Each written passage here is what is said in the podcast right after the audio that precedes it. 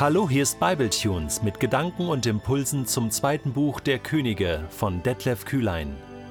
Der heutige Bibletune steht in 2. Könige 19, die Verse 1 bis 7 und wird gelesen aus der Hoffnung für alle. Als König Hiskia das hörte, zerriss auch er seine Kleider und hüllte sich in ein Trauergewand. Dann ging er in den Tempel des Herrn. Den Palastverwalter Eliakim, den Hofsekretär Schebna und einige führende Priester schickte er in Trauergewändern zum Propheten Jesaja, dem Sohn von Amos. Wir haben dir etwas von Hiskia auszurichten, begannen sie. Er lässt dir sagen, heute ist ein schrecklicher Tag, die Assyrer haben uns schwer beleidigt. Das ist die Strafe für unsere Sünden. Die Lage ist so ernst wie bei einer Geburt, wenn die Mutter keine Kraft mehr hat, ihr Kind zu gebären. Doch vielleicht hat der Herr dein Gott alle Lästerungen des Rabschake gehört. Der Gesandte des assyrischen Königs hat den lebendigen Gott verhöhnt. Sicher hat der Herr seine Worte gehört und bestraft ihn dafür. O Jesaja, bete für uns, bete für die Überlebenden. Als sie Hiskias Botschaft ausgerichtet hatten, gab Jesaja ihnen gleich eine Antwort für den König mit. So spricht der Herr: Hab keine Angst vor den Drohungen, die du gehört hast. Lass dich nicht einschüchtern, wenn die Boten des assyrischen Königs über mich lästern. Ich will ihn dazu bringen, dass er seine Truppen von hier abzieht. Er wird ein Gerücht hören und darüber so beunruhigt sein, dass er umgehend in sein Land zurückkehrt. Dort lasse ich ihn durch das Schwert umkommen. Endlich mal wieder ein König in Israel, der Gott sucht, der Gott bittet, der bei ihm anklopft und der weiß, dass er selbst nichts tun kann, außer durch Gott. Der weiß, dass er selbst als König in Israel nichts in der Hand hat. Und ich meine, das weiß Hiskia. Sanherib hat ihm ordentlich einen eingeschenkt. Alle haben ihre Kleider zerrissen. Und auch König Hiskia, als er das hörte, zerriss auch er seine Königskleider im Palast und hüllte sich in ein Trauergewand. In einen sogenannten Sack mit Kuh geschrieben. Das ist so ein Lendenschurz. Erinnert so ein bisschen an die Bekleidung, die Adam und Eva im Garten Eden hatten. Das war eine Schutzbekleidung, aber so einfach so das Nötigste, was man anhaben kann. Ein Lendenschurz. Eigentlich fast ganz nackt, um damit auszudrücken, so fühle ich mich. Ich hab nichts mehr, ich bin so am Ende, ich habe nur noch das. Manchmal hat man dann auch gefastet, bei Nehemia lesen wir das. Er hat aufgrund von Traurigkeit über das zerstörte Jerusalem auch seine Kleider zerrissen und tagelang geweint und gefastet. Ja, Trauer. Und dann ging er in den Tempel des Herrn. Nein, er blieb nicht einfach im Palast auf seinem Thron sitzen und sagte, oh, ich schick mal so ein Gebet gen Himmel, Gott wird schon eingreifen. Nein, sein alles, was er ausdrückt, und zwar körperlich als auch geistlich, ist Gott, ich suche dich, ich brauche dich. Ich habe mich gefragt, wie mache ich das denn? Wie machst du das denn, wenn du merkst, du bist am Ende deiner Kräfte?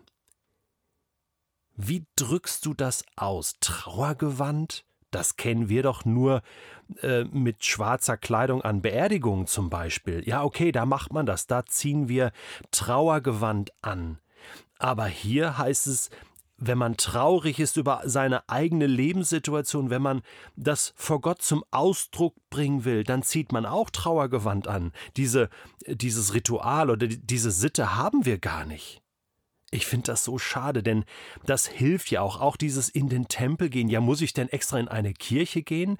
Ich sag dir mal eins, die Momente, die ich in einer richtigen Kirche hatte, ich bin ja Freikirchler, deswegen ähm, äh, komme ich selten in eine richtige Kirche, aber die Momente, die ich dort hatte, das waren immer besondere. Und ich bin schon in manchen Situationen bewusst in eine Kirche gegangen, um dort zu beten, um Gottes Gegenwart zu suchen, weil da über Jahrhunderte manchmal auch schon gebetet wurde. Es gibt so einen Ort hier in unserer Gegend, der Betberg, der heißt wirklich so, Betberg bei Buggingen. Ja, wirklich, kannst mal googeln. Da gibt es so ein Haus der Besinnung. Da sind meine Frau und ich ganz oft. Da haben wir auch schon Freizeiten gemacht, Tagungen besucht.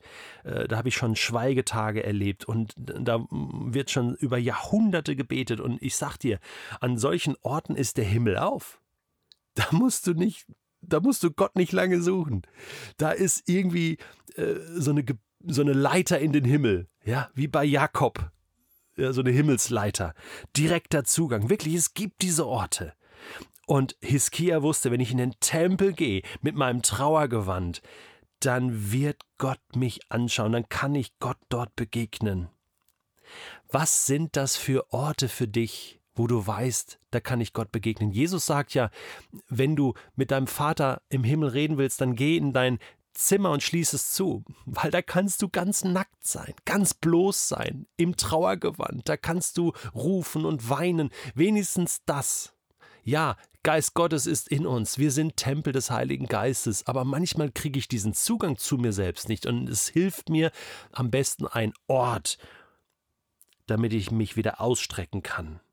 Und dann sucht Hiskia Hilfe bei Menschen, aber nicht bei irgendeinem. Er hat einfach Jesaja als Hauspropheten in Jerusalem. Ist das nicht der Wahnsinn? Hast du das gewusst? Das ist der Jesaja, der große Prophet. Der ist da. Ich meine, das ist natürlich Full House. Das ist, ähm, das, das ist Hammer, oder? Jetzt kann er zu ihm gehen und auch da, wie er betet, oder wie er auch Jesaja begegnet. Er sagt ganz klar, das ist die Strafe für unsere Sünden. Er stellt sich da als Mann Gottes absolut drunter. Die Lage ist ernst. Und bete für uns, Jesaja. Sei du der Priester zwischen Gott und uns und tritt für uns ein und bete für die Überlebenden. Hiskia geht schon davon aus, das wird hier Mord und Totschlag geben. Es werden nur ein paar überleben, aber mit dem Rest soll Gott neu anfangen. Der Norden ist ja schon erobert.